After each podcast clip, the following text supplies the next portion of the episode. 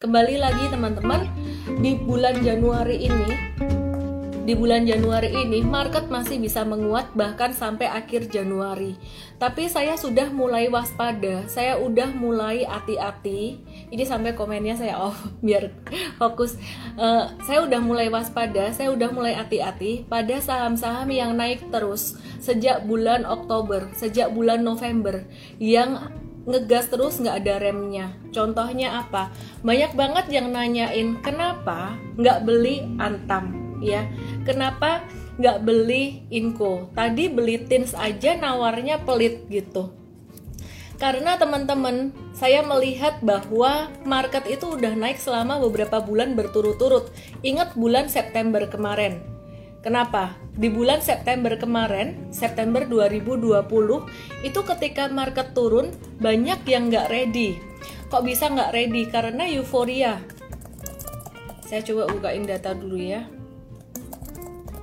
Banyak yang euforia. Nah, kita belajar dari pengalaman dong.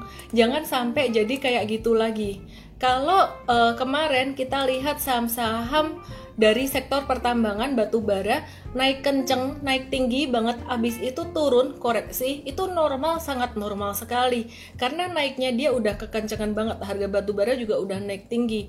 Nah sekarang apa aja nih yang udah naik tinggi tapi belum belum ada turun, belum ada belum ada remnya? Antam, Inco, dan Tins itu uh, kita sangat hati-hati sekali. Ada yang bilang ngomong uh, waspada Antam, Tins, dan Inco tiga bulan waspada profit taking nyatanya nggak turun-turun, masih naik aja. Kita tetap trading. Antam itu bahkan kita baru jual terakhir tanggal 29 Desember itu kita profit 10 sampai 14 persen Kemudian Tins itu kita baru aja jualan terakhir 29 Desember juga yaitu untungnya cuma 4 persenan kita memang waktu itu trading cepat dan juga Inco Inco itu kita baru aja jualan 5 Januari kemarin itu untung 6,4 persen. Jadi bukan berarti kita nggak trading, kita nggak swing trading enggak, tapi uh, sekarang kita udah mulai ngerem. Uh, saya ingat dengan satu pepatah satu quotes dari Sir John Templeton. Beliau mengatakan, "The bull market born on pessimism, grow on skepticism, mature on optimism, and die on euphoria." Nah, kemarin ketika di bulan Desember saya merasakan bahwa market itu uh, psikologinya udah mulai optimis. Saat ini saya ngerasain bahwa market itu psikologinya sudah mulai euforia. Kok bisa tahu kok uh, euforia gimana? Market yang euforia itu gimana? Market yang euforia karena kita dekat dengan uh, retail, kita dekat de dekat dengan setiap hari ada tanya saham, member tanya saham itu saya ngeliatin juga dan di komen-komen kayak gini.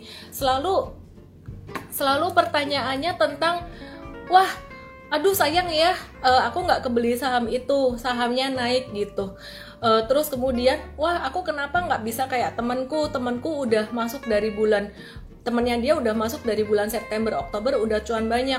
Dia masuk di bulan Desember uh, November Desember gitu cuannya nggak segitu banyak dan kemudian nyesel kayak fear of missing out banget gitu jadi teman-teman kalau ditanya gimana sih sebenarnya uh, market ini, aku balik aja ke wisdomnya Sir John Templeton. Dia itu seorang investor yang sangat luar biasa banget, investor legendaris yang sangat luar biasa.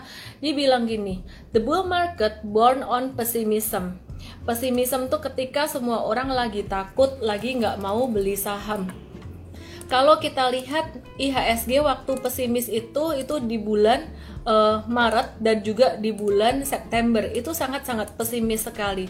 Ya jadi masih di bawah-bawah. Bull market born on pessimism and grow on skepticism. Skeptis itu mulai kapan? Mulai November awal. Ya jadi Oktober November uh, November awal itu skeptis. Skeptis tuh orang akan berpikir bener nggak sih ini udah mulai uptrend jangan-jangan bisa balik jatuh lagi? And then mature on optimism itu mulai di bulan Desember kemarin.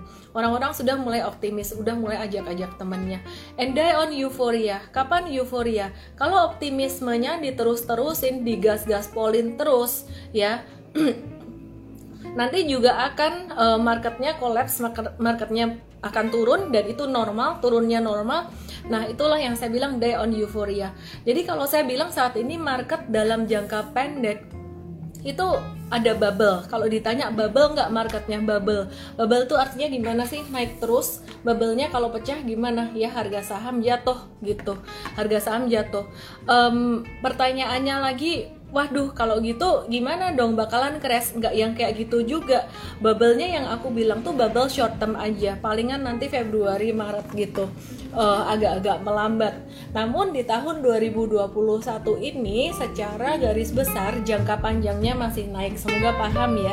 Semoga nggak bingung